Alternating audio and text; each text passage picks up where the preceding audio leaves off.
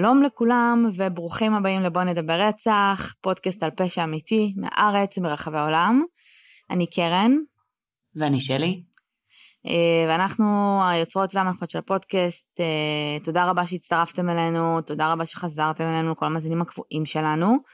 היום יש לנו פרק מיוחד, חוזר אלינו בעצם אה, יואל שפרה, למי שלא מכיר, לכו תשמעו, כבר התארח אצלנו מספר פעמים.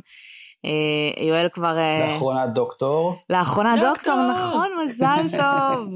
סיימת את הדוקטורט, איזה כיף. אה, אבל לא, לא משהו מיוחד, רק בקרימינולוגיה. רק בקרימינולוגיה, שטויות, כן. כן. כאילו זה לא שאתה הסופר הירו של הפודקאסט הזה, מה פתאום. כן, ולמרות שבגדול אתה קרימינולוג קליני, ואתה מעריך מסוכנות, ועכשיו סיימת דוקטורט, ואתה מרצה, התואר הכי חשוב של יואל הוא שהוא קרימינולוג הבית של הפודקאסט. ואיכשהו נהיה פשוט חלק ממש ממש חשוב בפודקאסט. הוסמכתי. הוסמכת רשמית. אה, והיום אנחנו, יש לנו פרק ממש ממש מעניין. אה, יואל, אתה רוצה לטובת המאזינים שאולי פעם ראשונה נתקלים בפרק איתך, להציג את עצמך ככה בכמה שניות? אה, כן, אפשר. אז אני יואל שפרן, אני קרימינולוג קליני, אני עובד uh, במרכז לבריאות הנפש בטירת הכרמל שקוראים לו מעלה הכרמל, לפני כן עבדתי במזרע, מה שקוראים לו היום מזור, uh, במסגרת העבודה אני גם uh, שותף בכתיבה של חוות דעת פסיכיאטריות, כתיבה של הערכות מסוכנות, שזה בגדול להחליט ולנהל מסוכנות של בן אדם שאמור להשתחרר לדוגמה מאשפוז כפוי, בעיקר כאלה שביצעו איזושהי עבירה קשה או מסוכנת. אה, אני אה, מנהל את, ה, את הטיפול בחולים שהם יותר מסוכנים, חולים שהם בטיפול כפוי, אה, ואני גם עובד באופן פרטי וגם בלי קשר, הוסמכתי, כמו שהסמכתי אליכן, הוסמכתי להיות הנציג של הקרימינולוגים הקליניים בפורום מיכל סלע, שזה בעצם ה, אה, הפורום שעוסק במציאת פתרונות אה, חדשניים ומחוץ לקופסה באלימות במשפחה ובעיקר רצח נגד נשים. מדהים. אה, זהו, זה אני בגדול. כן, אז יואל, אנחנו עקרונית יכולות לעשות פודקאסט שלם איתך. כידוע. לגמרי. אם רק היה לך יותר זמן פנוי. כן, או לכן. אה, אז היום אנחנו, יש לנו בעצם קייס אה, שאנחנו תכף נדבר עליו, אה, שהוא ongoing בשלב הזה, זאת אומרת זה קייס שזה פשע שבוצע ממש לפני שלושה חודשים, זה, שזה הזוי, כאילו משום מה, אני מכיר, שמעתי על הקייס הזה והרגשתי כאילו הוא קרה כבר ממש מזמן, הרגשתי שקרו המון המון דברים, אבל עוד לא קרה כלום, כי המשפט עוד לא התחיל ושום דבר עוד לא קרה. אבל אני מניחה ששמעתם עליו, קרוב לנו גם מאוד מאוד לבית, אה, זה קייס שהתבצע, קרה בחיפה, בנווה שאנן, אה, בחמישי לשישי 2020, בלילה, בין החמישי לשישי לשישי לשישי, זה בעצם היה ליל שישי. אה, שחר רימוני, חייל משוחרר בן 21, ישב עם חברים שלו באיזושהי דירה בחיפה, הם היו יוצאים בערב, הם היו כזה חבר'ה שהיו יוצאים, שותים קצת וודקה, רדבולים, אתם יודעים, אה, זה הגילאים שאנחנו חוזרים הביתה ב-4-5 בבוקר. אה, הם אכן ישבו אצל איזשהו חבר, שתו אלכוהול, אה, נראה שבין השאר שחר גם השתמש באותו ערב בסמים. הוא עזב את הדירה של החבר שלו בשלוש בלילה, ובארבע שעה אחרי הוא מצא את עצמו בדירה של אנשים זרים שהוא החליט פשוט לפרוץ אליה. פשוט דירה שהוא סוג של עבר אה, לידה, אה, ראה חלון פתוח והחליט לנצל את העניין. הוא נכנס לדירה, אה, לא היה ברור בעצם מה המטרה של כל מה שהיה שם, זה לא היה משהו שהיה מתוכנן מראש. הסתובב קצת בדירה, נראה שהוא חיפש דברים לגנוב, בשלב מסוים הוא לקח מפתח של רכב, ניסה לפרוץ לרכב, אין לו רישיון אגב, הכל, ההתנהלות שם הייתה מאוד מאוד אימפולסיבית ולא מאוד מחושבת. אה, ואחרי שהוא הבין שלרכב, הרכב כנראה יש לו אזעקה, הוא נלחץ, חזר שוב לתוך הבית. בשלב מסוים הוא אה, נכנס לחדר של אה, ילדה בת עשר שישנה אה, באותו לילה ממש אה, בבית, ואנס אותה. ממה שאני יודעת, הוא מואשם באינוס, בנסיבות מחמירות, מעשה סדום, הפרטים של מה, שהיו ש... של מה שהיה שם לא מפורסם, כי זה היה מאוד מאוד מאוד קשוח ומאוד אכזרי. אמ, יום למחרת, הוא כמובן גם השאיר שם המון המון DNA שלו, לא היה מאוד קשה לעלות עליו לתפוס אותו, אה, בהתחשב בעובדה שגם היו לו עבירות קודמות. הוא הסתבך עם המשטרה כבר המון המון שנים לפני, אה, אם זה עבירות רכוש, אה, סמים, באמת פריצות. אמ, והוא היה תמיד נחשב במרכאות כילד בעייתי, גם בבית ספר, יש שם איזה שהם קשיי למידה, הוא לא הצליח לסיים בגרויות, גם לאחר מכן כשהוא התגייס לצבא אה, הוא שוחרר אחרי עשרה חודשים, באמת, אה, שבזמן הזה הוא גם הספיק גם לשבת בכלא על עבירות סמים. אה, ויום למחרת האונס, בעצם בבוקר גם ראינו פרסומים על זה, המדינה באמת געשה, גם ילדה קטנה, זה דברים שככה עולים לכותרות נורא מהר. ויום אחרי בצהריים הוא כבר נפגש שוב עם חברים שלו, איפשהו בנווה שאנן, והשיח בעצם הגיע למה שקרה לילה לפני, כי באמת כולם דיברו על זה, אה, שחר לקח את זה, התנהל, זאת אומרת לפחות לפי הדרך שבה הוא התנהל ודיבר, לקח את זה מאוד קשה, אה, הלך, קנה עלת אה, בייסבול, רצה ללכת בלילה להסתובב ולחפש את האנס. בוא נגיד שהתנהגות מאוד מאוד מעניינת, בהתחשב בעובדה שזה האלטר אגו שלו, שהוא בעצם זה שעשה את אותו דבר באותו לילה.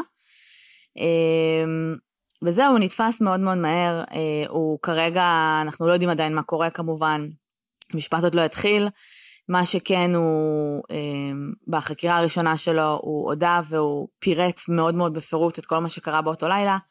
בחקירה השנייה הוא קצת חזר בו ואמר שהוא אה, אמנם זוכר שהוא נכנס לדירה. שהוא לא זוכר. כן, אבל שהוא היה תחת השפעה של סמים ושל אלכוהול והוא לא באמת זוכר מה קרה שם. וזהו, ממה שאני יודעת לפחות, ממה שלפחות חיפשתי, מבחינת אה, עבירות אה, אינוס, אה, או אפילו או, ספציפית קטינים, או ילדה בת עשר, לא היה משהו כזה בעבר שלו, חוץ מאיזושהי עדות של חברה שבאיזושהי מסיבה, איזה יום אחד הייתה בחורה בת 17 סופר שיכורה, שהוא סוג של ניסה אה, לבצע איתה, לבצע בה כל מיני דברים. אה, זה נעצר מאוד מהר כי פשוט היו שם המון אנשים. אה, וזהו, יש, יש המון המון דיבורים על שחר ספציפית, כי אה, יש איזשהו אישו עם זה שהוא ילד מאומץ, הוא אומץ כשהוא היה תינוק מבלארוס, ובלארוס זה בעצם, בכלל מדינות ברית המועצות, כן, מזרח אירופה, יש שם בתי יתומים, בסדר? זה משהו שלא קיים בהרבה מקומות אחרים בעולם המערבי, זאת אומרת, אנשים באמת כאילו נוטשים את הילדים שלהם, או שלא יכולים לטפל בהם, ואז יש בתי יתומים שככה ילדים גדלים שם. ואני יכולה להגיד שאני מכירה גם, גם אנשים שאומצו וגם אנשים שאימצו, וכאילו כן מדברים על עניין של הסתגלות שהיא אחרת, היקשרות שהיא אחרת, אה, מטפלת אחת עכשיו על עשרה ילדים, ושנה, שנתיים ראשונות בחיים של הילד הוא לא מקבל את ה... במרכאות את האהבה שהוא אמור לקבל, אז יש איזה שהם קשיי הסתגלות שכן צריך לפצות עליהם אחרי שאתה מאמץ. ויש אישו שני שבעצם קראתי על זה באיזשהו מקור, אבל אין שום ביסוס לדבר הזה, שזה מה שהיה לשחר אגב. אבל במדינות כאלה לפעמים, אה, בגלל שבאמת הילדים שננטשים, הם בדרך כלל ננטשים על ידי אימהות או הורים שהם אה, בעצמם אה, מכורים לסמים, אלכוהול וכולי, אה, חלק מהילדים האלה באמת אה, סובלים מתסמונת אה, אלכוהול עוברית. אה, זה בעצם אומר שאימהות שבדרך כלל צרכו אלכוהול בכמויות אה, גדולות, או בכלל אלכוהול, במהלך הלידה, אה, וזה פוגע, פוגם בהתפתחות של העובר. זאת אומרת, יש בסוף בעיות קוגניטיביות, אה, נזק מוחי, אה, התנהגות שאחרי זה אפשר... אימפולסיביות. לת... אימפולסיביות, mm-hmm. תוקפנות, בעיות בלמידה, זיכרון וכולי. לא ראיתי שום עדות או שום, שום דבר ש, ששחר סבל מזה. אני חושבת שאולי קצת השליכו, כאילו עשו מזה קצת יותר ממה שזה היה. כן יש לציין אבל שבמקרה הספציפית של שחר, אז התנאים שבהם הוא גדל הם לא הם לא תנאים שליליים, כמו שאנחנו הרבה פעמים באמת אה, רגילים לשמוע אה, בהרבה מאוד קייסים שלנו. הם באמת תנאים של משפחה מאוד תומכת, הורים שאימצו אותו היו אה, עמידים, מאוד תמכו בו, מאוד ניסו לעזור לו לאורך השנים, ולעזור לקשיי הסתגלות שלו ולנטיות האלימות או הקשיים בלימודים, זאת אומרת מאוד מאוד אה, תמכו בו וניסו אה, אה, להוביל אותו לדרך טובה, ולכן זה אחת הסיבות שבאמת אה, נוטים להתייחס לתסמונת האלכוהול העוברי, כי אומרים, התנ... כאילו היה לו תנאים טובים, אה, ועדיין, זאת אומרת, הוא הסתובב לילות שלמים מחוץ לבית לבד, וכל מיני התנהגויות שלא הצליחו להסביר אותם, בהתייחס לעובדה שבאמת היה לו בית טוב, היה לו מקום, היה לו בסיס. וזה נכנס, משתלב עם, עם השאלה הגדולה של כל דבר במדעי החברה, מה, מה, מה יותר משמעותי, התורשה או הסביבה. לגמרי. ועדיין אין תשובה חד משמעית, אולי יש סרט שנקרא שלושה זרים זהים, שמספר על ניסוי כזה, ששם באמת אפשר, אין, אין תשובות, אבל אולי יהיה בעתיד. אה, אני, אני כן חייבת להגיד אבל ש... כאילו פה העניין התורשתי, אם הוא באמת סבל מהתסמונת הזו, זה, זה קריטי כי זה כבר פגיעה שהיא קוגניטיבית, בסדר? גם הרבה התנהגויות שלו לא תמיד תואמו את הגיל שלו לדעתי, זאת אומרת, הכל היה מאוד אימפולסיבי, נכון. מאוד ילדותי. אמ, הבנתי גם שעשו לו בדיקת בעצם ה-IQ וגם עונת המשכל שלו היא, היא, היא עומדת על 80 שזה, לדוגמה 100 זה בעצם הממוצע באוכלוסייה, שזה קרוב כבר באמת למנת משכל של במרכאות פיגור. עם זאת, אני 70 חייבת... 70 ומטה זה נחשב פיגור. 70 ומטה. כן. אה, עם זאת, אני חייבת להגיד שאני אמ, מבינה שהוא גדל בסביבה טובה ותומכת וכולי, אבל אני בטוחה שיש הרבה ילדים שנולדו בסיטואציות שהם אה, תסמונת אלכוהול עוברית, או מכורים להרואין, או לא יודעת למה, ולא גדלים ומגיעים לסיטואציות האלה. בסוף ההידרדרות שלו לא התחילה מגיל אפס, יכול להיות שהיה שם איזשהו עיכוב.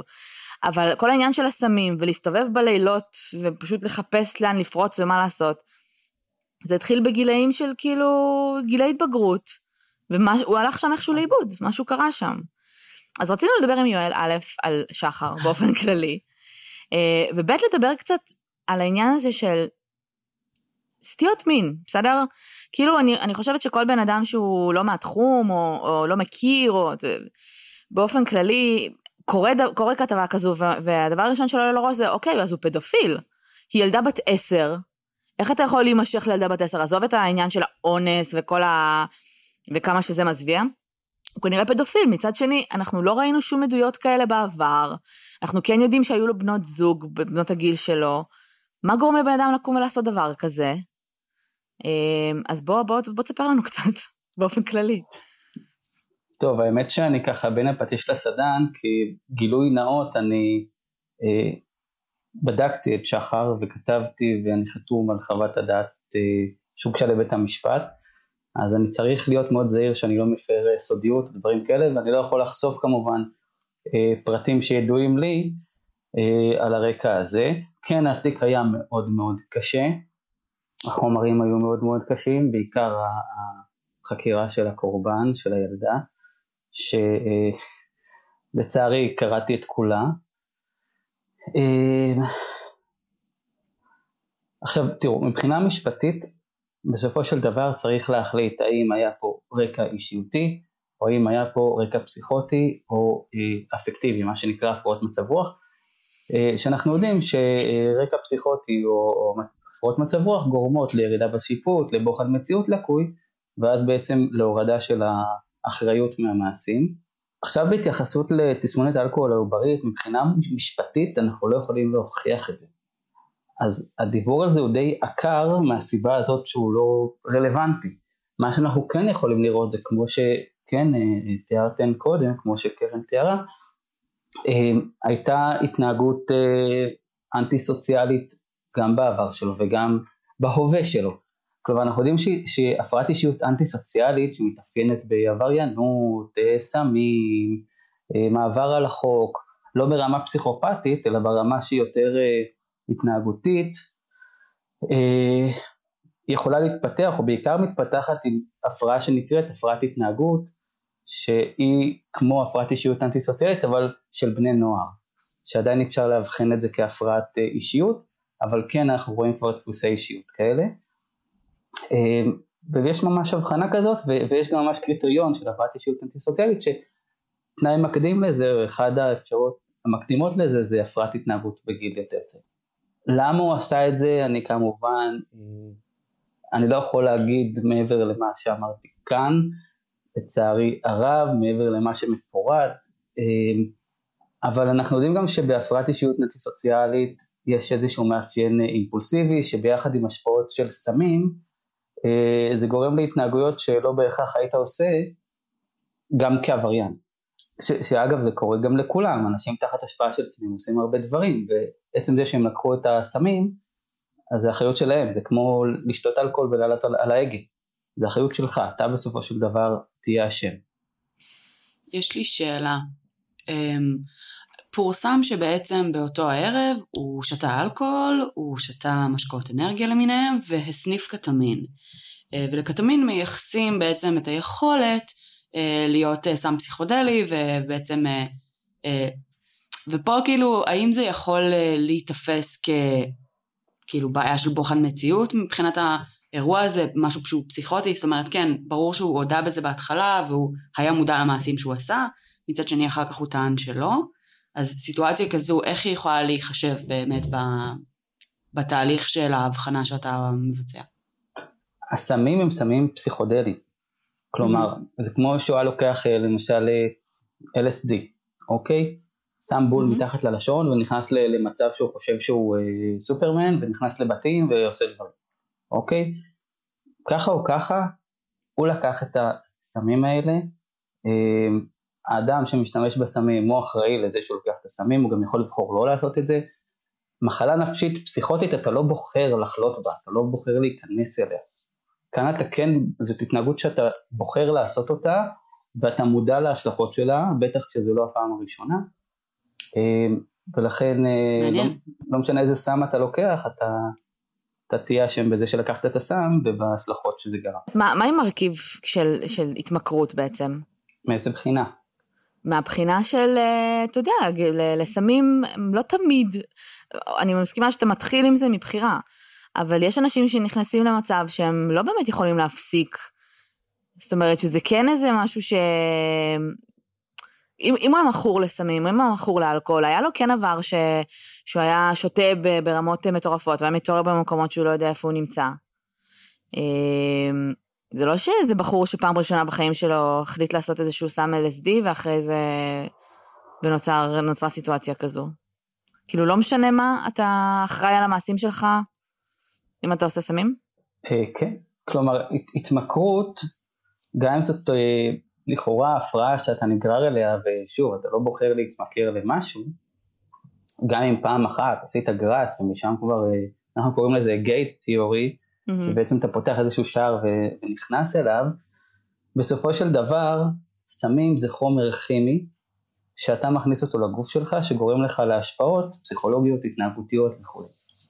כלומר אתה מכניס את החומר הזה לגוף שלך, בשונה ממחלה או הפרעה אה, פסיכיאטרית, שזה חומר שאתה לא מכניס אותו, זה פשוט מתפרץ בתוכך ומשפיע עליך, ואין לך שליטה על זה. עכשיו, שוב, גם בהתמכרות אין שליטה על זה שאתה לוקח, אבל עדיין בר, ב, ב, ברמה הכי יבשה זאת פעולה שאתה עושה. ומבחינה משפטית זה לא תופס. אמ, אוקיי, בוא, בוא נדבר שנייה אז על המקרו של אמ, עבירות מין, ורגע ננסה להבין מה, מה קרה פה, מהבחינה הזאת. אוקיי, אז בואו קצת נדבר על הסטטיסטיקות וככה נעשה איזושהי הרצאה קטנה. אמ, מעולה. בגדול, בערך עשרה אחוז מה, מהעבריינים שיש בבתי כלא מוגדרים כעברייני מין. אם נניח יש אה, בסביבות 12 אלף אסירים, אז בסביבות 1,200 מתוכם הם מוגדרים כעברייני מין. עכשיו, מתוך העברייני מין האלה, בערך רבע, שליש, הם גם מוגדרים כפדופילים. כש... אה, רבע, רגע, רבע מתוך עברייני המין הם פדופ... מוגדרים כפדופילים. אוקיי. נכון.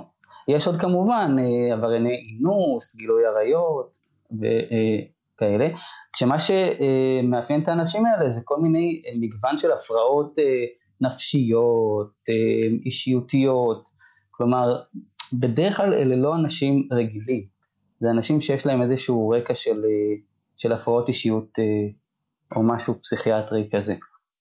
עכשיו, ה-DSM זה ספר האבחנות הפסיכיאטריות, כשהגרסה המעודכנת ביותר זה DSM 5, שפורסם ב-2013, במקביל אליו אגב יש את ה-ICD 11 שזה גרסה אירופאית ו-DSM הוא אמריקאי, פשוט יותר קל לחשוב לפי ה-DSM אבל בגלל שאנחנו שייכים לאירופה אנחנו מאבחנים לפי ה-ICD.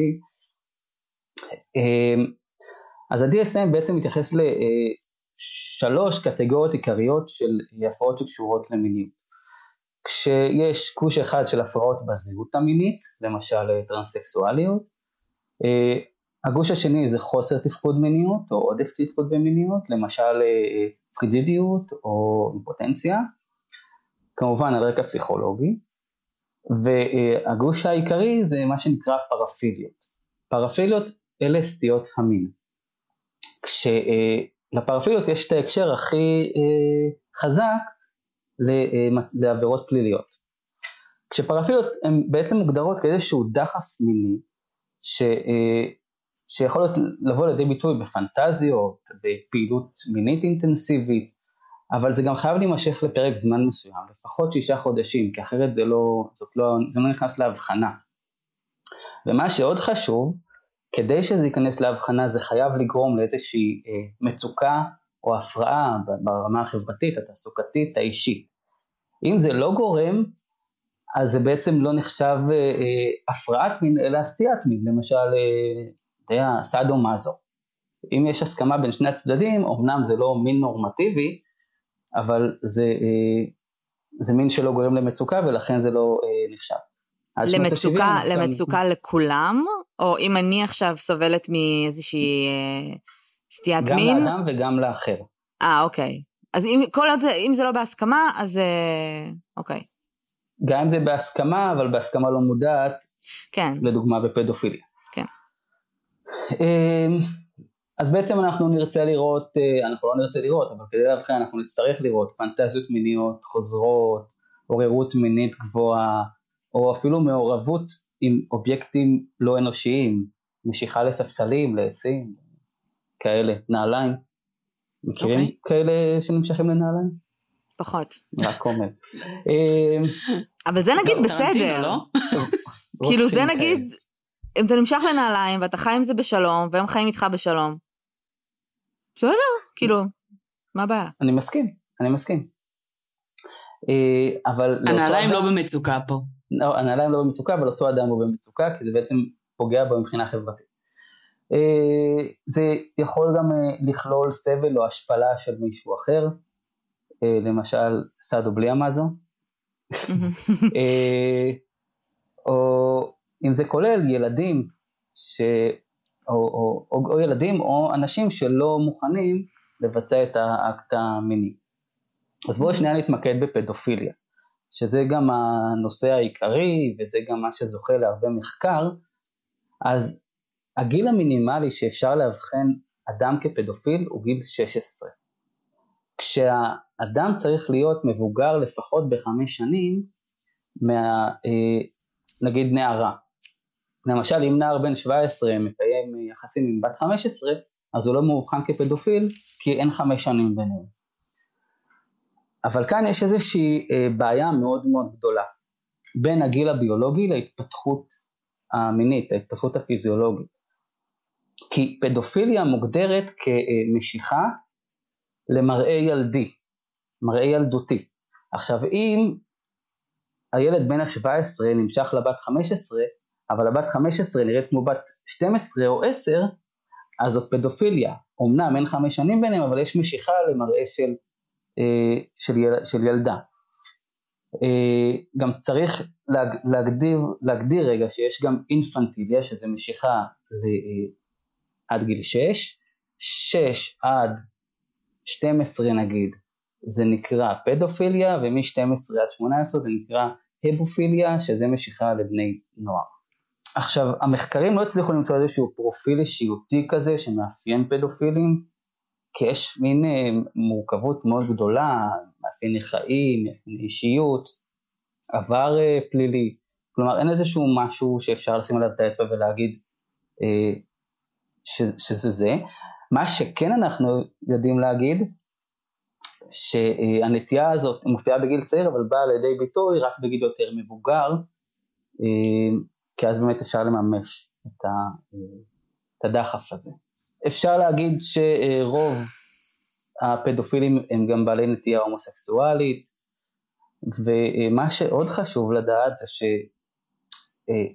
שהרבה אנשים שעברו התעללות מינית בילדות לא יהפכו להיות פדופילים, אבל בקרב הפדופילים אנחנו רואים שהרבה מהם עברו התעללות מינית כשהם היו ילדים, בעיקר לפני גיל 14, ואז זה גורם להם גם לחוסר אה, אה, לדימוי עצמי נמוך, חוסר אסרטיביות, בעיות בחברת, חברתיות, אה, והרבה מתוכם גם מפתחים על הרקע הזה הפרעת אישיות אנטי סוציאלית, שזה גם גורם להם להיות אלימים במעשים שלהם. יש לי כמה שאלות. קודם כל, העניין הזה של הגיל 16 ו-5 שנים הבדל. Mm-hmm. האם יכול להיות, אמרת ש, שסביר להניח שהסטייה הזו מתפתחת מוקדם יותר ואתה מגלה אותה מאוחר יותר, כי נגיד סתם ילד בן 12 שנמשך לילדה בת 12, אה, כאילו נמשך, כאילו יש איזושהי אינטראקציה, אז זה תקין, ואז הוא גדל, אבל המשיכה שלו נשארת לאותו גיל, כאילו ככה בעצם אתה במרכאות מגלה לא, את זה? זה לא תקין, זה לא מתפתח? כי בישראל החוק קובע שמין בהסכמה הוא מגיל 16. אז אם ילדים מתחת לגיל 16 אה, מבצעים מין, אז זה לא חוקי לכאורה. על אף שיש הסכמה. לא, לא מדברת על מין, אני מדברת על סתם, כאילו הידלקות, בסדר? אני בת 12 ויש לי בן כיתה של בן 12, נדלקתי עליו, זה בסדר כי אנחנו באותו גיל. כן. ואז אני גדלה, אבל המשיכה שלי נשארת פה, כאילו, המשיכה שלי לא גדלה ביחד, mm-hmm. אנשים שנמשכת אה, אליהם לא, לא, לא גדלים ביחד mm-hmm. איתי. אמ, אוקיי, עכשיו דיברנו על אינפנטיליה, שזה משיכה, אמרת, עד גיל 6? כן, מלידה עד גיל 6. לאינפנטס. זה אומר, כאילו גם תינוקות. כן. אוקיי. אה, רוב הפדופילים אה, הומוסקסואלים, לא היה לי מושג. ממש חידשת לי, זה לא, לא אבל זה. פשוט בגלל גם שמתחת לגיל מסוים, הסממנים המיניים הם בעיקר יותר משויכים לבנים. כאילו, כי בעצם אין סממנים נשיים כל כך אצל ילדות. אז זה נשמע לי הגיוני שאם אתה נמשך לטייפקאסט שהוא ילדי, אז הוא הרבה יותר מאפיין בנים. שוב, זה גם על בנות, זה לא רק בנים ובנים, זה גם אה, לסביזם לצורך העניין. העניין הוא שב... אוקיי. שב... שוב, זה, זה נדיר, אבל בעיקר זה הומוסקסואליות בקרב גברים. אה, כשבעצם, בהקשר הזה, מה שקרן אמרה זה שאם אה, ילדים שגדלים עם הורות לקויה, מה שנקרא, אז היא אמנם זרקה את זה כדרך אגב, אבל זה מאוד מאוד חשוב, שזה גורם להפרעות בהתקשרות. ואז בעתיד זה גורם לבעיות של חרדה, חוסר אמון באחרים, חוסר ביטחון, איזושהי רגישות לדחייה, ואז בעצם האנשים האלה יעדיפו לפנות לילדים לספק את הצרכים המיניים שלהם, כי זה הרבה יותר קל. וגם כי הם נמשכים, כי... כי כאילו יותר כן, קל לתקשר איתם? כאילו גם רמת התקשורת, לא נכון. לא רק המשיכה, הבנתי. עכשיו, אני רוצה רגע להבין משהו. יש איזושהי דעה, דעה רווחת לגבי פדופילים, אני לא יודעת אם זו דעה רווחת או זו דעה שלי, אבל שמעבר לפן של המשיכה באמת, יש אה, הרבה אנשים שבאמת מרגישים אה, רגשות של אהבה, התאהבות באותם. ילדים, וכאילו לא מצליחים להבין, ובגלל שילדים הם ילדים, בסדר? והם אה, הם לא צריכים להבין שהסכמה של ילד זה לא הסכמה, ומבחינתם הם עושים, הם אוהבים. אז הם לא עושים משהו שהוא במרכאות לא בסדר. יש אפילו אתר, אני לא יודעת אם הוא עדיין באוויר, ישראלי אגב, של אוהבי ילדים, ש... אתר כזה שמאגד סוג של פדופילים שלא עושים עם זה שום דבר, אבל שרוצים להכניס את הפדופיליה כאוריינטציה מינית, כמו נגיד הומוסקסואליות, שכביכול זה בהסכמה, זה, זה, זה לא בסדר שילדים אה, לא נותנים להם את הזכות להסכים. Mm-hmm. האם זה באמת עניין של באמת, אתה יודע, לא רק התעללות מינית ואונס, ואני רוצה לספק את הצרכים המיניים שלי ואני עושה מה שבא לי, לא משנה מה, אלא באמת איזושהי חשיבה של חוסר הבנה של הסיטואציה, וחוסר הבנה של העובדה של, באמת מאמינים ש, שהילדים האלה מאוהבים בהם בחזרה? כן, זה מאוד יכול להיות, כלומר, המילה, המילה פיליה זו, זו אהבה. אוקיי, פדופיליה זה mm. אהבת ילדים. כי באמת, באמת יש את, ה, את התחושה של, של יצירת קשר זוגי אמיתי שמבוסס על אהבה וטה טה טה טה טה טה, רק עם ילד או ילדה. שילד או ילדה אין להם את ההבנה של אדם מבוגר, ולכן אה, פשוט ברמה הקוגניטיבית של, של הילד, הוא לא מסוגל להבין את הדברים האלה. ואז באמת גם אם, ה, גם אם הפדופיל חושב את זה ובאמת רוצה את זה, והילד מסכים, אז ההסכמה של הילד היא לא באמת הסכמה אמיתית, כי הוא לא באמת מבין את ההשלכות של כל העניין הזה, לא, התשתית הקוגניטיבית שלו לא מספיק מפותחת כדי להבין. עכשיו יכול להיות שגם של הפדופיל לא מספיק מפותחת, אבל עדיין יותר משל הילד. בהכרח? כי... לא, כמובן.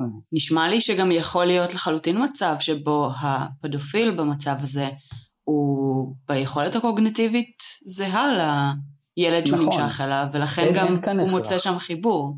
אני מסכים, אין הכרח. אין, אין הכרח. אה, כמו שאמרנו, אי אפשר להגיע לאיזשהו מאפיין כללי לכולם. אה, היה לי גם מטופל פעם ש... שהוא גם פדופיל, אבל גם הוא מונמך קוגניטיבי. כלומר עם רמה של פיגור מסוים, והייתי צריך לטפל בו. Mm-hmm. שתכף נדבר גם על הטיפולים שאפשר להציע. אבל, אה, אבל זה בהכרח, בהחלט זה יכול להיות, שהוא גם, שהוא גם ברמה, באמת ברמה הקוגניטיבית הילדותית. Mm-hmm. זה, זה קיים, זה קורה, ואם גם שמעתם שבטירת כרמל לפני אה, שנה וחצי בערך, משהו כזה, היה רעש מאוד מאוד גדול, כי פתחו שם הוסטל אה, לפדופילים, כאלה שמאובחנים בפדופיליה עם, אה, עם איזושהי הנמכה קוגניטיבית. אה, ואז הייתה צעקה גדולה, ובינתיים לא קרה שום דבר, כאילו לא, לא מבחינת העירייה, הממשלה, ומצד שני גם לא מבחינת ההוסטל, כאילו הוא מתפקד והכל בסדר, ואני בקשר עם המנהלת שלו, ואנחנו ממש הכל טוב שם ו- ומאוד מקפידים, זה מקום סגור, ויש יותר סיכון שמישהו יברח מהכלא מאשר שמישהו יברח משם. שנייה, יש לי עוד שאלה. כן, כן, קרן הכינה רשימה. אה, בכיף, בכיף. אני רושמת דברים כי אני רוצה לא לשכוח. אינפנטיליה ופדופיליה. אינפנטיליה נגיד הרבה יותר, מה זה מעניין? בוא, אנשים נמשכים לילדים בני שנתיים, זה גם קורה. שאין לך שום דרך גם לתקשר איתם. יש מאפייני אישיות שנגיד אה, מבדילים בין, אינפנטיל, אה, בין אינפנטיליה לפדופיליה? אצל אנשים ש... אני לא מכיר משהו כזה. ואנחנו לא יודעים, אני אשאל שאלה שהיא, כאילו, אנחנו... אין איזה שהם עדויות או מחקרים, אנחנו לא יודעים שזה משהו שהוא חלילה מולד. פדופיליה? סטייה מינית. אנחנו... שוב, אני, כן. אני, אני מדבר כרגע על עצמי. אני בהבנה שלי, פדופיליה זאת נטייה מינית כמו הטרוסקסואלי, כמו הומוסקסואלי, כמו משיכה אה, פטישיזם, פוטריזם, לא משנה מה. זאת נטייה מינית. עכשיו יש נטייה מינית שהיא סוטה ולא חוקית, ויש נטייה מינית שהיא כן חוקית. אני לא חושב שאפשר לעשות המרה ולשנות את זה, אני מניח שזה משהו שהוא אה, שילוב של מולד ונרכש, אה, כי זה לא יכול להיות, זה חייב להיות, חייב להיות לזה איזשהו משהו מולד, כי זאת הנטייה המינית וככה האנשים פשוט מתפתחים וגדלים. זה, זאת ההבנה שלי. עכשיו גם, שוב, האמת שמה שעכשיו אנחנו מפרסמים, אני וטלי יעקובוביץ, זה מפאנזינג שעושה את, ה, את ההרצאה על הסטיות מין וזה, אז אנחנו מפרסמים איזשהו מאמר okay. כן. עם פרופסור יאלי דיסיס, שהיא אולי המומחית הכי גדולה בארץ לעברייני מין, שהיא גם המרצה שלי והנחתה אותי בתזה ודוקטורט, היא קרימינולוגית קלינית, אה, בדיוק על זה, על, ה, על, ה, על השינויים ב-DSM וב-ICD לאורך השנים, שבעצם ההבחנות הפסיכיאטריות משתנות על בסיס שינויים חברתיים. ובאמת אפשר לראות שם... כן, פעם הומוסקסואליות היה נחשב לסטייה ב-DSM. בדיוק. כן. בדיוק, ובעצם באמת יש שם את ההגדרה על העניין של, של המצוקה וההסכמה, ומתי זה פוגע, מתי זה לא פוגע, מתי זה נורמטיבי, מתי זה לא נורמטיבי. אז זה באמת איזשהו משחק כזה. וואו. זה, אני אגיד לך את האמת, זה ממש קשה לי לשמוע את זה, ממש. למה? כי באינסטינקט שלי תמיד חשבתי שסטייה כמו פדופיליה, בסדר? לא יכול להיות שזה רק סביבתי. לא יכול להיות. כאילו, לא, זה, זה, זה, זה יוצא מאוד מהנורמה, זה משהו שהוא במרכאות, אה, לא יודעת, לא יכול להיות, אבל תמיד חשבתי שכאילו, שזה סביבתי. כשאתה אומר שזה, שחלק מזה חייב להיות מולד, שוב, זה הכל תיאורטי ואנחנו רק מתדיינים פה ואין לנו באמת מושג מאיפה זה נובע, זה, זה, זה קשה נורא לשמוע את זה. כי זה כאילו... זה ממש מעניין שאת לוקחת את זה קשה, כי במה זה שונה מפסיכופת, כאילו, וההשפעה הסביבתית והמולדת? כאילו, למה? מכאילו רוצח סדרתי. למה שם קל לך לקבל את זה ופה לא? כי כשאתה פסיכופת אתה יכול לתעל את זה למקומות אה, אחרים בחברה. כשאתה נמשך לילדות בנות שש... שיפגעו באחר בצורה מאוד מאוד קשה. כן, אבל בצורה חוקית וכביכול... אה, כשאתה נמשך לילדות בנות שש, ורק לילדות בנות שש, זאת אומרת, אני מדברת על פדופיל טהור שלא נמשך לאנשים בגיל שלו, מה את עושה עם זה? אני מניחה שגם שם... את פצצה מתקתקת. כאילו, מה, מה, לא, מה אבל- את יכולה לעשות? תראי, אני מניחה שגם שם יש רמה מסוימת שאפשר לעשות לזה סובלימציה, אה, בין אם, את יודעת, כאילו, לחפש בן זוג חוקי ובגיר, אבל עם מאפיינים... שנראה בן שש, שנראים כן. יותר כאלה או אחרים, אה, וגם, את יודעת, גם פשוט להדחיק ולקיים אורח חיים אה, חוקי ותקין. אני מניחה שהרבה עושים אני, את זה. אני ממה שאני רואה, ממה שאני רואה באמת בשטח, כשאני מטפל בהם, אה, הם מאוד מאוד סובלים, כי באמת הם לא יכולים לממש ול- ולהתקדם. עם זה ולעשות עם זה שום דבר. אה, וברגע שהם עושים עם זה משהו, אז ישר הם נכנסים לאן שהוא לא טוב. הם באמת באמת סובלים, ששוב, אולי קשה לראות אדם מהשורה יגיד כאילו מה, מה, מה אתה בכלל כאילו מרחם עליהם, מה, כאילו, שיכניס אותם לכל החיים לכלא וזה, אבל, אבל שוב, אני, אני לא רואה את זה ככה, אני גם חושב על היום שאחרי הכלא ומה יקרה עם אותו בן אדם, איך, איך הוא לא יחזור לפגוע, ומה האפשרויות שאפשר להציע לו. הם באמת באמת סובלים, ולצערנו הסבל שלהם גורם לסבל של גם אנשים אחרים, ילדים. חוץ אחרים. מזה, שלי, שפסיכופטים ומאפייני אישיות פסיכופטיים, גם בתרבות וגם אצלנו וגם היום, הם קצת אה, כאילו glorified כזה, בסדר? אני לא מדברת על Mhm. מישהו שהוא הולך ורוצח, אני מדברת על הפסיכופט הזה שאין לו מצפון ועושה מה שבא לו והוא כריזמטי. פדופילים לא יכולים לדבר על זה שהם פדופילים, גם אם הם לא עשו שום דבר. הנטייה עצמה, הסטייה עצמה, המשיכה, היא טאבו רצח. בסדר? מהמם. ולא משנה גם אם לא נגעת בחיים שלך בילד וגם אם לא עשית כלום, וכל מה שאתה עושה זה נמשך, אתה לא יכול לדבר על זה. עם מי ידבר על זה? זה כאילו נראה לי בדידות מטורפת וסבל נוראי, בגלל זה ממש התבאסתי שזה... אפשר עם ג'פרי אפשטיין. אפשר. זה, זה, זה, כאילו, אם, אם, זה, אם יש איזה חלק תורשתי, וואלה, זה כאילו, fuck, fuck, fuck, מה, מה אני אמורה לעשות? כאילו, לא משנה מה, מה אני אעשה. אוקיי, אז, אז יואל, מה, מה הם אמורים לעשות? בוא נדבר כן, קצת. אוקיי. אז, אז שנייה, אם כבר באמת דיברתם על, על העניין של, ה, של הסוגי פדופילים, אז יש את הפדופיל ההומוסקסואל מול הפדופיל ההומוסקסואל או ההטרוסקסואל או גם וגם, יש את הפדופיל האקסקלוסיבי שנמשך רק לילדים, או פדופיל לא אקסקלוסיבי שנמשך גם לילדים אבל גם לדברים אחרים. אוקיי, אוקיי. יש איזשהו מושג כזה, שמין סלנג כזה של, של הקרימינולוגים הקליניים, בעיקר במב"ן, שזה חלק בכלא איילון, מרכז בריאות נפש של כלא איילון, שיש שם ריכוז מאוד גדול של קרימינולוגים קליניים, שמומחים בהערכות מסוכנות וטיפול אה, ייעודי בעברייני מין, אה, שתכף אולי נרחיב על זה, ש, שהם המציאו את המושג אה, זזופיל. אוקיי. כי זזופיל זה, זה אדם שנמשך לכל דבר שזז. אה, אוקיי. מעולה, סבבה. יש אה, פדופילים במסגרת של גילוי עריות, יש אה, פדופיל שמקיים איזשהו קשר עם הקורבן לעומת פדופיל מזדמן, יש פדופיל רגרסיבי שבעצם מבצע את הדחף הזה רק כשהוא יש לו איזשהו משבר כזה או איזושהי תקופה קשה, ויש את הפדופיל הלא רגרסיבי שזה חלק אה, מהחיים שלו. מהמם. עכשיו מה עושים איתם? אז קודם כל אה, נגיד שהם בכלא, אז כדאי להתחיל לטפל בהם בכלא, שבכלא יש כל מיני מחלקות אה, אה, טיפוליות, ששם יש כל מיני קבוצות, בעיקר קבוצות שמדברות על, על אמפתיה, על מיניות בריאה, יש גם קבוצה ייעודית לטיפול בעברייני מין שאני ארחיב על זה תכף, יש גם טיפול בגמילה, טיפול באלימות, טיפול בטראומה, שאנחנו צריכים להבין שהעברייני מין האלה הם בעברם רובם גם קורבנות, אז אולי כדאי לפתור את זה קודם ואז אה, לקדם אותם.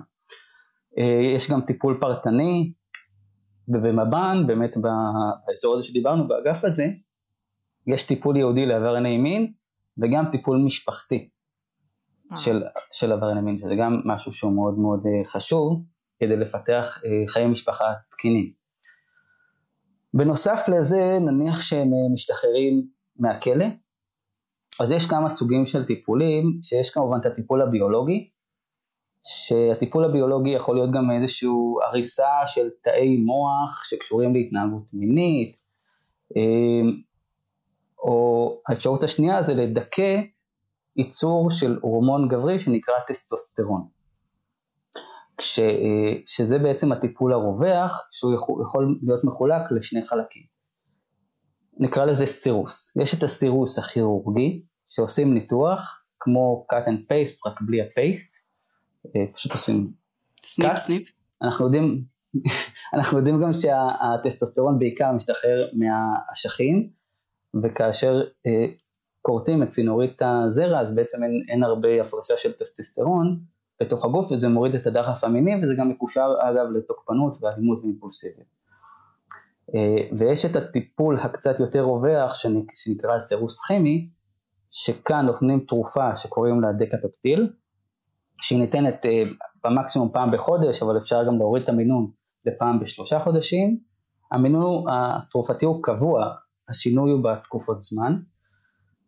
עכשיו, השאלה היא למה כל אחד שכל עברייני המין לא חייב לקחת את הטיפול הזה, למה אין איזשהו הכרח שאנשים שהם מוגדרים כעברייני מין ייקחו דקפפטיל, זו תרופה, זה סתם, כמו לקחת אקמול או כמו לקחת אה, תרופה ללחץ דם, אז למה לא מחייבים אותם? הבעיה העיקרית בתרופה הזו אלה תופעות הלוואי שלה. התופעה העיקרית שלה זה כמובן היא מורידה את רמות הטסטוסטרון, אמנם היא לא מורידה, היא כאילו מעלה עד רמה שכבר אין הסתגלות ואז לא משנה, אה, כלומר היא, אגוניסטית לטסטוסטרון, אה, היא מעלה את הרמה של הטסטוסטרון עד, עד, עד גבול מסוים ואז כבר הגוף לא מגיב. אה, וה, והתופעות לוואי יכולות להיות השפעות כמו אסטיופורוזיס, ההפיכה של הגבר ליותר הגלגל ונשי, אה, שזה דברים שהכאבים, כאבי פרקים, אלה דברים שה, שהמטופל אה, יכול לבחור אם הוא לוקח את הטיפול או לא, אם הוא משתמש ולוקח את הסיכון של תופעות לוואי, שאגב לא חייב שהם יקרו, אבל הן, הן קיימות. אה, צריך להגיד שהטיפול הזה הוא, הוא הפיך, כלומר ברגע שמפסיקים את הטיפול אפשר לחזור ולקיים חיים מיניים רגילים. אמ, יש גם טיפולים קוגניטיביים התנהגותיים, שזה הטיפול היעיל בעברייני מין יחד עם טיפול תרופתי, ששם מנסים גם להבין את העיוותים החשיבתיים, אה, למצוא טכניקות התנהגותיות לתגובות נורמטיביות. ויש את הפסיכותרפיה שהיא פחות יעילה לפי מחקרים, שאז יש איזשהו טיפול דינמי יותר עמוק, יותר אינטרוספקטי, יותר התבוננות פנימה, אה, כדי לגלות את הדחפים האלה הלא מודעים, המודחקים, עם המנגנוני הגנה, אה, ושם לטפל. אבל זה טיפול מאוד מאוד ארוך והוא לטווח הקצר לא כל כך יעיל. כשהמטרה בטיפול זה אה, למנוע רצידיביזם, למנוע עבריינות חוזרת, להעלות את המודעות של עבריין המין לגבי האפשרויות שיש לו איך להתנהג, לפתח מיומנויות, לשלוט בעצמו, אה, ובאופן כללי לגרום לו לשלוט בחיים שלו. כשיש אה, איזשהו אה, עיקרון שעובדים איתו בהמון טיפולים שנקרא מעגל התקיפה, ש, שאותו עבריין מין לומד את מעגל התקיפה שלו ויודע לזהות באיזה שלב הוא נמצא. שהוא מאוד דומה למעגל של אלימות במשפחה, שבהתחלה יש איזשהו טריגר, איזשהו אירוע, שגורם לאיזשהם רגש, רגשות מקדימים, למשל זה יכול להיות אה, אה, התעללות בילדות, או אבא שלי הרביץ לי, ואז פתאום ילד מרביץ לי אז אני עושה לו זה. הטריגר הזה מעורר פנטזיות, שהפנטזיות האלה הן כמובן מעוותות, ואז יש תהליך של תכנון, הוא הולך לחפש איזשהו קורבן, ואז הוא מוצא קורבן, מבצע את העבירה ובורח מהמקום, ואז הוא משחזר בראש את מה שהוא עשה כדי אה, להמשיך אה, אה, להגיע לסיפוק, ואז קצת יש רגיעה, לפעמים אפילו איזושהי הפוגה, ואז עוד פעם יהיה איזשהו טריגר שידליק פנטזיות, תכנון, ביצוע עבירה, שיחזור פנטזיות, כאילו זה מעגל שהולך, וכמו באלימות במשפחה אנחנו יודעים שהמעגל הזה אה, הולך ומתקצר ככל שהזמן עובר. יש לי שאלה. אה, כן. אה, בהקשר של סירוס ספציפית, Mm-hmm. אנחנו מכירות מעולם התוכן שלנו, אה, שהרבה פעמים, זאת אומרת, גם אה, רוצחים סדרתיים שהם אימפוטנטים לצורך העניין, יש להם את הפנטזיות המיניות, יש להם את הסטייה המינית, והם מבצעים על פי זה. Mm-hmm. יש איזושהי רמה של אפקטיביות בכלל של סירוס ללא טיפול, כאילו, מקיף נוסף? כן. כן. כי זה... כן, כן. כן, קודם כל, זה נכון, אבל מה שאני אבדיל רוצחים סדרתיים מפדופילים, שרוצחים סדרתיים המטרה שלהם לרצוח ופדופילים המטרה שלהם זה לקיים יחסי מין עם ילד או ילדה. אה, הדקפפטיל הטיפול התרופתי מה שהוא עושה הוא פוגע בדחף המיני וגורם גם לאימפוטנציה mm. ואז אין יכולת לקיים יחסי מין עם ילד או להגיע אפילו לסיפוק מיני. אה, מהמטופלים שהיו לי למרות הטיפול התרופתי עדיין היה להם פנטזיות לעשות דברים, הגיוני. אבל עם, בטיפול למדנו ככה איך אנחנו שולטים בזה אני יותר. רוצה רגע להבין, באמת לגבי העניין של גם הסירוס הכימי וגם הסירוס אה, הכירורגי. אה, אתה מדבר על זה שבעצם הפנטזיות האלה נובעות, מתחילות באיזשהו טריגר, ואז יש בעצם את הרצון, איזושהי פנטזיה ועיוות במחשבה, ואז ביצוע, ביצוע פנטזיה. אז פה אנחנו באמת נוגעים ממש ממש בעניין של הקוגניטיבי אמ, התנהגותי, בסדר? עיוות במחשבה, עיוות, עיוות בחשיבה mm-hmm. ורצון לבצע איזושהי פנטזיה. אם אני מסתכלת על, לוקחת, שמה את זה הצידה, בסדר? נגיד אין עיוות בחשיבה, נגיד אין פנטזיות. אני מסתכלת על בן אדם נור, נורמטיבי על עצמי ואני מסתכלת על פדופיל, ואני אומרת, קרן, מהיום אסור לך לקיים יחסי מין. אין דבר כזה, אסור, אסור, בסדר? אני לא אקיים יחסי מין, אוקיי, את לקראת חתונה אני רק... אני אומרת, אני לא אקיים יחסי מין, בסדר? על אף העובדה שאני בן אדם, בן אדם בריא, תיאבון מיני אני מניחה, לפעמים, סתם. אה, יש כאילו דחפים נורמטיביים נקרא לזה. האם לפדופילים יש דחפים מעבר ל... שים רגע בצד את העניין הקוגניטיבי רגע. האם מבחינה ברמה ביולוגית, מינית, הדחפים של הפדופיל הם יותר אה, משמעותית, אה, כאילו, דרסטיים, מתחפים של בן אדם נורמטיבי אחר? כן, בעצם אחד הקריטריונים זה דחף מיני מוגבר, mm. בהבחנות שדיברנו עליהן קודם ב-DSM. כאילו ברמה שיש לך פחות שליטה על זה? כן, כן, ממש ככה. עכשיו, אני, שוב, עכשיו נדבר בתור עצמי, אמ, אני לא, אני לא יודע האם הדחף המיני המוגבר הוא באמת דחף מיני מוגבר, או כי פשוט כן יכולת לממש את הדחף הזה. ואז הוא בעצם מצטבר ומצטבר. בסופו של דבר התוצאה היא אותה תוצאה ויש דחף מיני מוגבר, אני לא יודע מה הסיבות לזה, האם זה mm. מראש, או האם זה בגלל שהם לא יכולים להגיע לסיפוק ולממש את הדחף הזה. ככה אה, אני חושב. כלומר, אני, אני, אני המון מסייג ואני המון אה, אה, מנסה להראות שהדברים הם לא שחור ולבן. ו, ויש הרבה מעבר ויש גם אמנם הוא פדופיל ופגע בילד או ילדה טה אבל, אבל עדיין יש פה אה, בן אדם שצריך לקבל את הטיפול שלו וגם אם לא כדי שזה יעזור לו כדי שהוא לא ימשיך לפגוע באחרים ואת באמת צריך להבין מה, מה הסיבות לזה. איזה מין, אה, אה, אתה, אה, יש לך מושג מבחינת אחוזי הצלחה? זאת אומרת, אנשים שעברו טיפול במהלך השהות שלהם בכלא, האם, מה הסיכוי שהם חוזרים, אני לא מדברת על הסירוסים, אני מדברת על הטיפולים, בסדר? על איזשהו, איזשהו ליווי, מה הסיכוי שהם כן חוזרים לכלא על אותן עבירות? אוקיי, okay, אז מבחינה טיפולית, הטיפול היעיל ביותר, הפסיכותרפויטית, זה ה-CBT, הטיפול הקוגניטיבי התנהגותי, זה הטיפול היותר יעיל אה, בעברייני מין. אה, כלומר, לפי מחקרים, זה אה, מוריד את אחוזי הרצידיביזם, אבל עדיין קיימים. כי בסופו של דבר, לפעמים הדחף הוא יותר חזק מהיכולת לשלוט בו. אמ, אבל שוב, אנחנו כשאנחנו מטפלים, אנחנו גם, זאת אומרת, אני מטפל במקרים קיצוניים, גם אם בעברייני מין וגם ברוצחים וכאלה, אז, אז תמיד הטיפול הכי טוב זה הטיפול המשולב, גם התרופתי, גם השיחתי, גם הסוציאלי, כלומר לארגן איזשהו מערך שלם כדי לגרום שהבן אדם הזה לא יפגע עוד פעם. אה, ולכן להגיד אם רק זה או רק זה, אז התשובה היא שזה לא מספיק רק זה או רק זה. תמיד עדיף כמה שיותר. ואחרי שהם נפלטים מהכלא, מהמערכת, זאת אומרת, המדינה, כאילו איזה ליווי הם מקבלים? אוקיי, אז בעצם כשהם נפלטים מהכלא, מה זה נפלטים? משתחררים. כאילו, או, משתחררים. או אם יש להם אה, אה, עורך דין טוב שמוציא אותם ב, בעבודות שירות או משהו כזה, אבל כל עוד הוא מוגדר כעבריין מין, אז ב-2006 חוקק חוק שנקרא חוק ההגנה על הציבור מפני ביצוע עבירות מין, שהמטרה של החוק הזה זה בעצם להגן על הציבור מפני אה, עבירות מין על ידי ביצוע של הערכת מסוכנות. הערכת מסוכנות, אה, שהוא גם מוגש לבית משפט, זה אה, בדרך כלל מי שיכול לבצע אותו זה פסיכולוג, פסיכיאטר או קרימינולוג קליני, או קרימינולוג שעבר איזושהי הכשרה אה, טיפולית, נגיד מחקרים או משהו כזה, שעבר הכשרה טיפולית.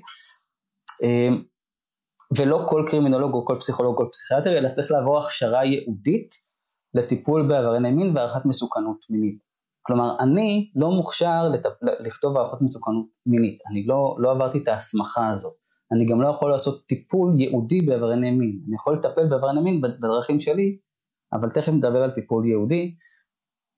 אמ, כשהערכת מסוכנות הזאת, אז בדרך כלל מי שכותב אותה אלה קרימינולוגים קליניים, אמ, ובעצם זאת, זה גם, המטרה זה אה, להראות את כל ההיסטוריה, לדבר על, על המאסר או על התהליך שהוא עבר במאסר, טיפולי או התנהגות שלו וכולי, על הסטייה המינית שלו, על ההפרעה המינית שלו, על ההבחנה שלו, והדבר הכי חשוב, לנהל את המסוכנות שלו עכשיו כשהוא אמור לצאת החוצה.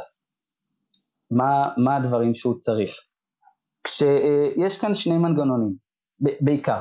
אגב, הערכת מסוכנות המינית היא מאוד חסויה והיא מגיעה רק למי שמטפל בזה אה, באותו עיר או באותה עיר או באותו מקום, אה, מטעם הרווחה או מטעם רשות שיקום האסיר.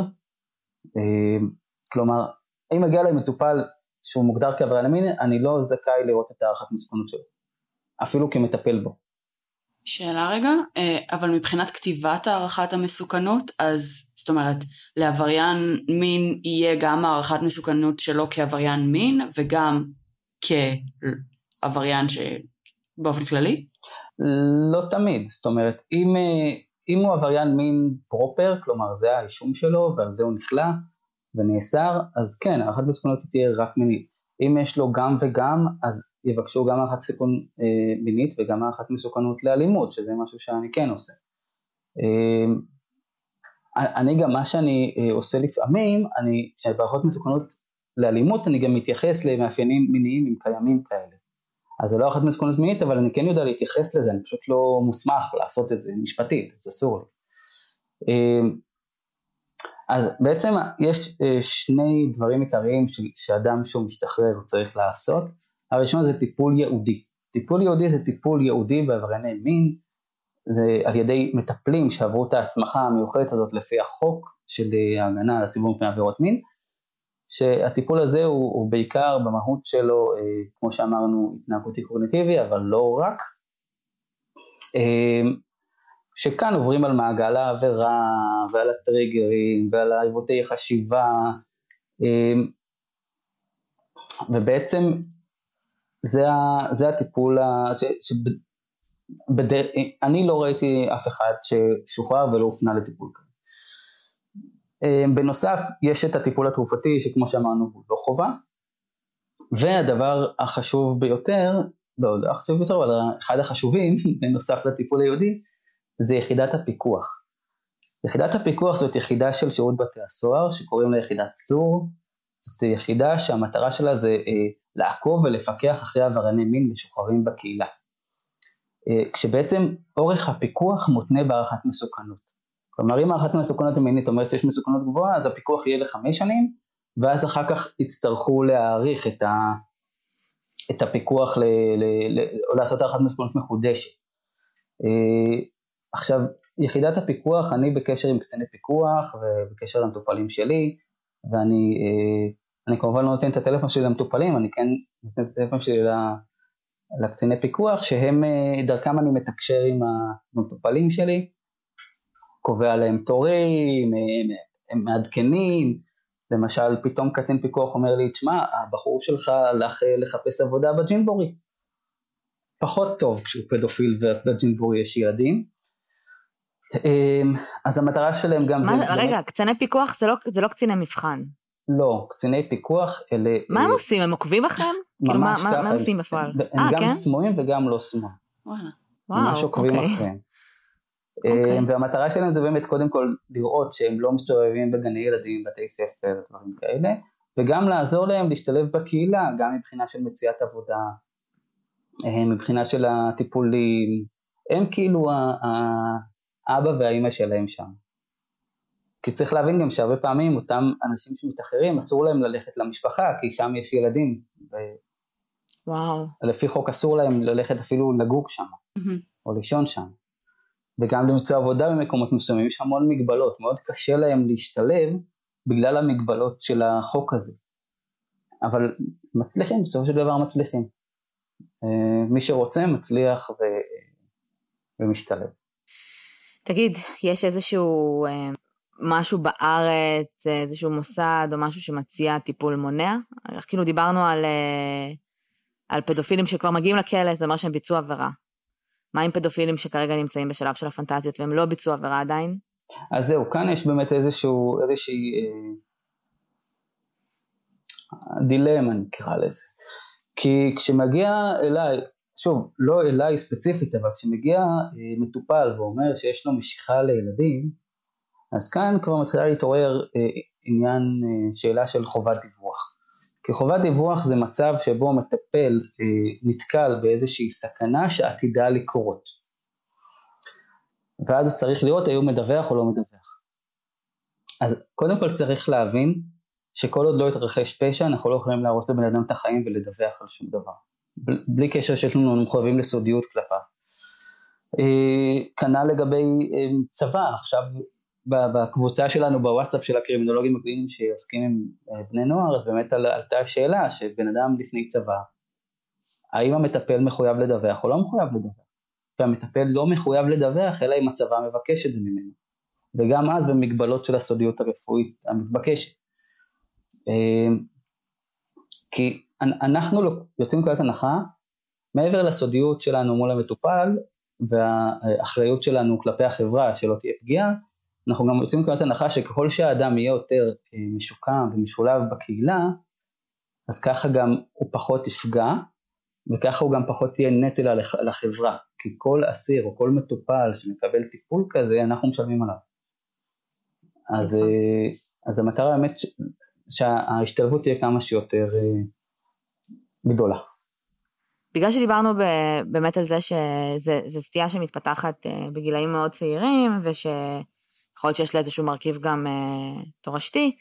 כאילו, אני מרגישה שיכולנו ממש ממש אה, להרוויח מאיזשהו, אה, לא יודעת אם קוראים לו מוסד או whatever, משהו שאתה אפילו ברמה אנונימית יכול ללכת ולבקש עזרה, כאילו, לפני שאתה בכלל מגיע למצב שאתה פוגע במישהו והורס לעצמך ולאנשים אחרים את החיים. אני מרגיש שמגיעה פה הפינה להורים. אוקיי. אז בפינה להורים, אז באמת אם הילד מגלה התנהגויות לא מותאמות מבחינה אה, גילאית, ואני לא, לא מדבר על תסביכי אדיפוס עכשיו, okay. כן. אלא על משהו שהוא יותר אה, משמעותי, אז כן אפשר לפנות אה, לטיפול, אפשר אפילו לפנות ל, ל, ליחידה הפסיכולוגית באזור מגורים, או לקופת חולים לרופא שם, אפילו רופא משפחה שיפנה, אבל אה, כי אנחנו יודעים ש, שזה יכול לבוא לידי ביטוי גם בילדות, זאת אומרת, נגיד זה ככה, הנטייה היא מהילדות, אבל היא לא תמיד באה לידי ביטוי בילדות, אז אם היא באה לידי ביטוי בילדות, אז זה יכול באמת להדליק לנו איזושהי נורה, שכדאי אה, לעשות עם זה משהו. תן לנו דוגמה להתנהגות מינית לא מותאמת בילדים שצריך לשים לב אליהם. אה, אם ילדים אה, מתבודדים, נגיד זה ככה, גורמים לילדים אחרים להתבודד איתם במקומות אחרים, ואת לא כל כך יודעת מה הם עושים שם, למרות שאת כן יודעת מה הם עושים שם. אה, ואת יודעת שיש את, הילד הזה שהוא זה שמושך, אה, זה יכול להיות הצצה בשירותים, שוב, אבל כדרך קבע, לא מעשה קונדס חד פעמי כזה. כלומר איזושהי uh, התנהגות חוזרת מבחינה מינית, uh, נגיעה, חשיפה, דברים כאלה. בכלל, הבנתי גם שכאילו התנהגות שהיא לא מותאמת לגיל ברמה המינית, זה גם יכול אפילו אה, לנבוע מאיזושהי, חס וחלילה, התעללות מינית שהילד עובר. שהוא פתאום עובר חשוף למי... כאילו, כל דבר שהוא לא מותאם מינית, תבדקו את זה, דברו עם הילדים שלכם, קחו לטיפול, משהו לא בסדר. בין אם הם אה, פדופילי או נפגעים. וואי, לא יודעת, דיברנו לפני... לא, לא בפאניקה, ברוגע, ברור. דיברנו לפני כמה פרקים על אה, עמוד הפייסבוק של מידע אמין על מין, ואני זוכרת mm. שראיתי שם מתישהו ממש כזה טבלה של התנהגות מינית תקינה לפי גילאים, ואיזה אוקיי. התנהגויות הן תקינות, אה, ואיזה התנהגויות צריכות להרים דגל אדום. עכשיו, אני לא יודעת להגיד, כאילו, את יודעת, אם זה בהכרח מתאים ל... אה, אבחון פדופיליה בגיל שלוש? כן, כן אוקיי. כאילו זה נראה לי, זה באמת יותר מכוון, אה, זה יותר מכוון באמת ללזהות אה, איזושהי פגיעה מינית בילד, כאילו שהוא מתנהג בצורה שהיא לא תקינה, אז כאילו כדי לעזור, אבל היי, אולי זה יכול, כאילו, פשוט תשתמשו ב-resources בעולם ותנסו... גם, גם שוב, צריך להבין שאנשי מקצוע, הרופאי משפחה, אה, או הפסיכולוגים לא תמיד הם בקיאים בנושאים האלה, אז כדאי שגם אתם תעשו איזשהו מחקר משלכם ותפנו לאנשים שיותר מבינים ויותר אה, יודעים לענות על הצורך הזה. שאלה אחרונה אה, לגבי, כדי לסגור ככה את הסיפור של שי. אנחנו לא יודעים מה היה לו, שחר, סליחה.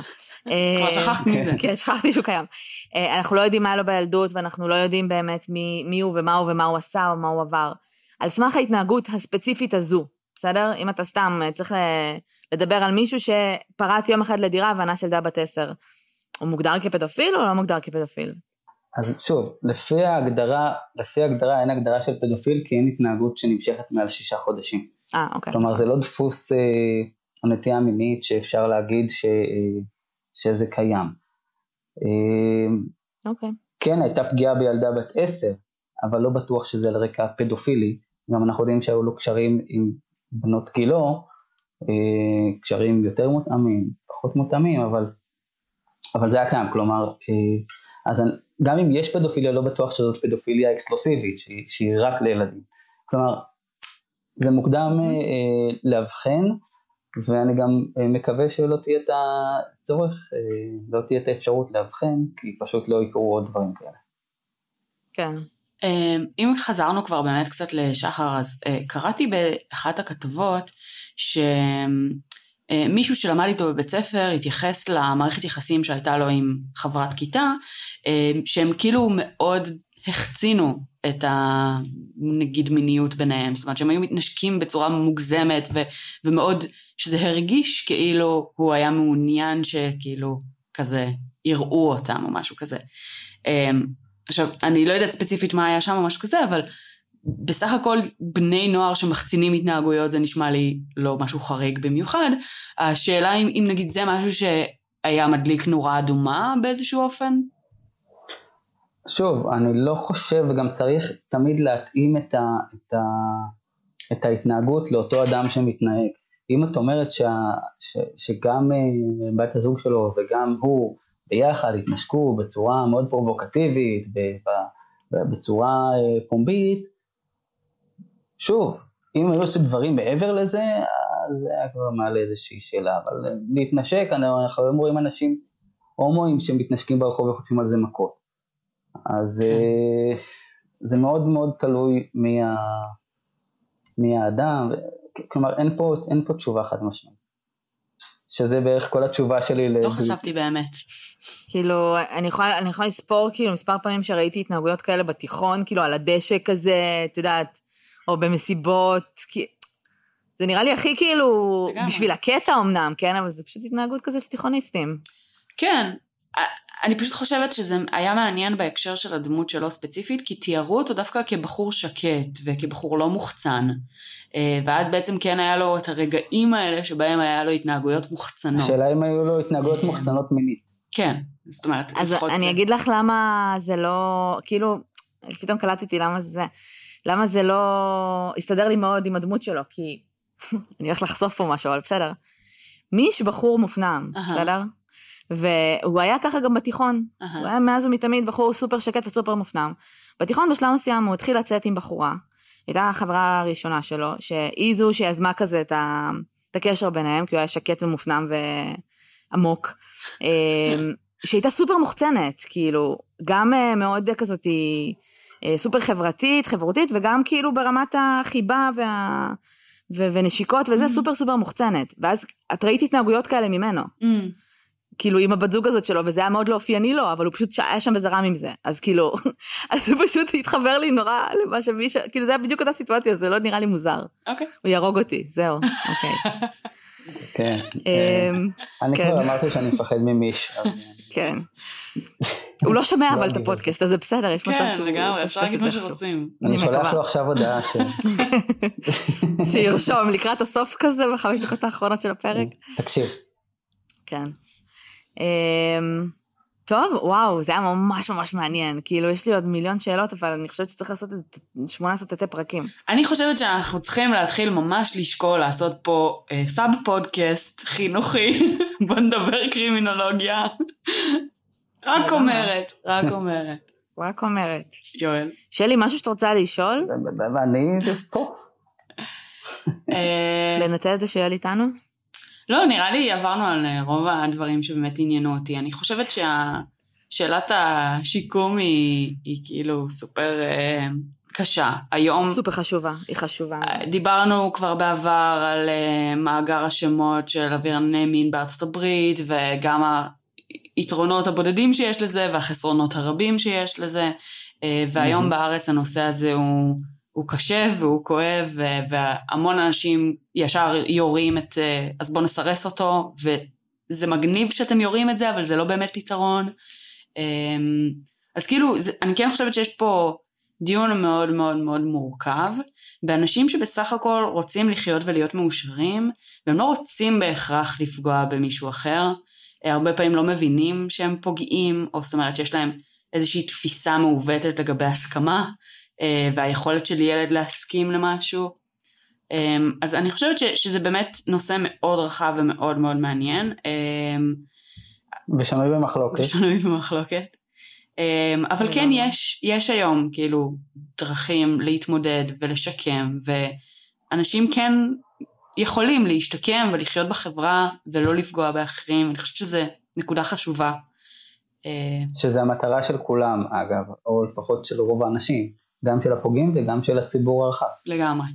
אני עדיין חושבת שצריך להיות איזשהו מוסד בארץ, שבו עזוב הורים ועזוב אנשים שמגיעים לגיל התבגרות, שמתחילים להרגיש שאולי הם אה, פדופילים, או, או שהסטיות שלהם, או שהחשיבה המינית שלהם היא קצת מאוד מאוד שונה מהשאר, מקום שהם יוכלו ללכת אליו, לבקש עזרה, לבקש טיפול, אפילו בצורה אנונימית, בלי לפחד שאו שבאמת אה, חלילה יפנו אותם למשטרה, או שמישהו מהעבודה שלהם, או מהצבא, או יגלה שהם כן. הלכו, ויוכלו, כאילו לפני שאתה בכלל מגיע לשלב שבו אתה הורס לעצמך את החיים והורס לילדים את החיים, כאילו מגיע לשלב שאתה נכנס לכלא.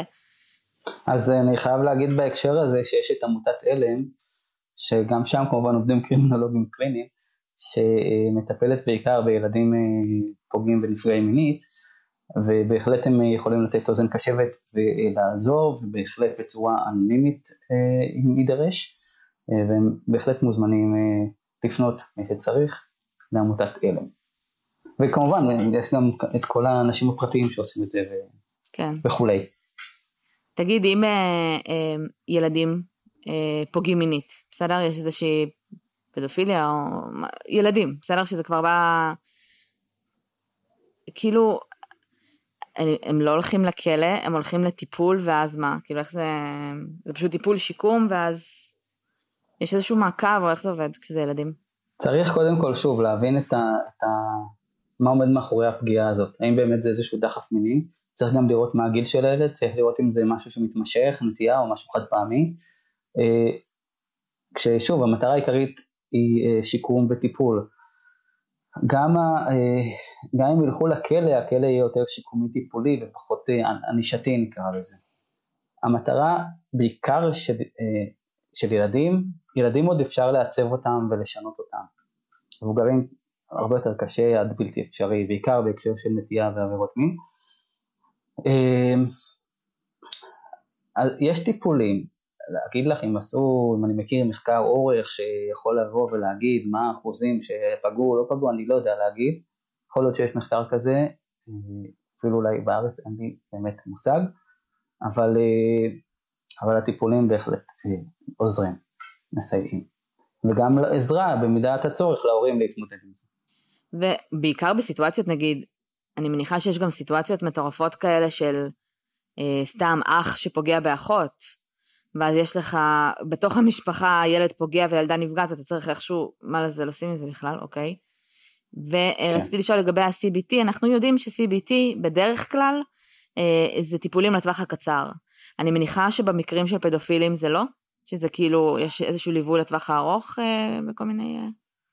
כן, צריך להבין קודם כל שהטיפול הייעודי, מה שנקרא, שהוא מבוסס באמת על טיפול אה, קוגניטיבי התנהגותי ולא רק, אבל טיפול שמבוסס אה, ייעודי לעברייני מין, אז הוא טיפול שהוא אה, ארוך טווח, על אף שהוא סיביטיסטי, הוא מורכב גם מטיפול פרטני וגם מטיפול קבוצתי, אפילו כמה וכמה פעמים בשבוע ולא פעם בשבוע, רק כדי שיהיה משהו מאוד מאוד אינטנסיבי ומוחזק, בעיקר בתקופה של הפיקוח עד שהמסוכנות יורדת. טוב, יואל, משהו להוסיף לפני שאנחנו נסיים? אחלה פודקאסט, אני מת עליכם. אמ, אנחנו מתות עליך. תמיד כיף להתארח. אומנם אמ, התארחתי רק אה, ארבע פעמים במאה הפרקים האחרונים, אבל... אה, רק. אבל זה תמיד תמיד כיף. אה, ואתן מאתגרות אותי וגורמות לי לחשוב על הדברים גם מעבר, וזה כיף, ואני, אני, נראה לי שאני אמשיך להאזין. נראה. סגור. Uh, טוב, זה ממש לא פעם אחרונה שאנחנו הולכות לארח את uh, יואל. Uh, באמת החיבור הזה בעיניי בעיני לפחות מדהים, כל פרק איתך, כל שיחה איתך באופן כללי, הכי כיף לי בעולם, אני הכי נהנית. ממש. אז קודם כל אנחנו רוצות ממש ממש להודות לך. תודה. שבאת בזום הפעם. רק שתדעו שלפני תקופת קורונה יואל היה בא פיזית אלינו, זה גם לא, אני חושב שפעם אחת באתי באמת אליכן, פעם אחת עשינו לייב, ופעם אחת באתם אליי נכון. לכנרת, למכללה. וגם פעם אחת נכון, נסענו נכון, להרצליה. כן, זה היה לייב. בלייב, כן. אמ, אז יש עוד פלטפורמה אה, שאנחנו נוכל להתראיין בה? אולי זהו, צריך לחשוב על זה, כן. אולי כן. במטוס. אז אתם מוזמנים כמובן לשאול שאלות בקבוצה אה, לגבי הפרק. אה, אני בטוחה שיואל ישמח לענות, וגם אם לא, תשאלו.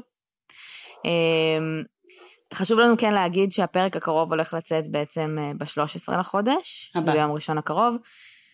אה, כן. סורי. כן. ואחריו אנחנו יוצאות לפגרה של שבועיים. לא. פגרת חגים, זה אומר שהפרק הבא, אני ושלי גם עכשיו מעברי דירה, אנחנו צריכות טיפה טיפה... אם לא יהיה סגר, ונוכל לעבור דירה. אם לא יהיה סגר, כן. כן. כיף. אם יהיה סגר, אז את יודעת, פשוט נקליט. כן, כן, זהו, זה לא... כן. אז הפרק הבא יצא ברביעי לאוקטובר, שזה בעצם יוצא כבר בחול המועד סוכות. אז יש לנו ככה שבועיים אה, חופש. אמ, זהו, שלי, מה עוד? זהו, תודה שהאזנתם, תעשו לנו לייק בפייסבוק, תרשמו עלינו ביקורות באייטונס, זה ממש עוזר לנו גם לחשיפה וגם אה, זה כיף אה, לקבל אה, ביקורות כיפיות. אה, זה בסדר גם אם אתם לא אוהבים אותנו ואתם כותבים ביקורות פחות כיפיות, אנחנו סולחות לכן. אה, וזהו. תודה שהאזנתם, תודה רבה יואל. בכיף, תודה לכם. תודה, ושיהיה שבוע טוב. ביי. ביי ביי.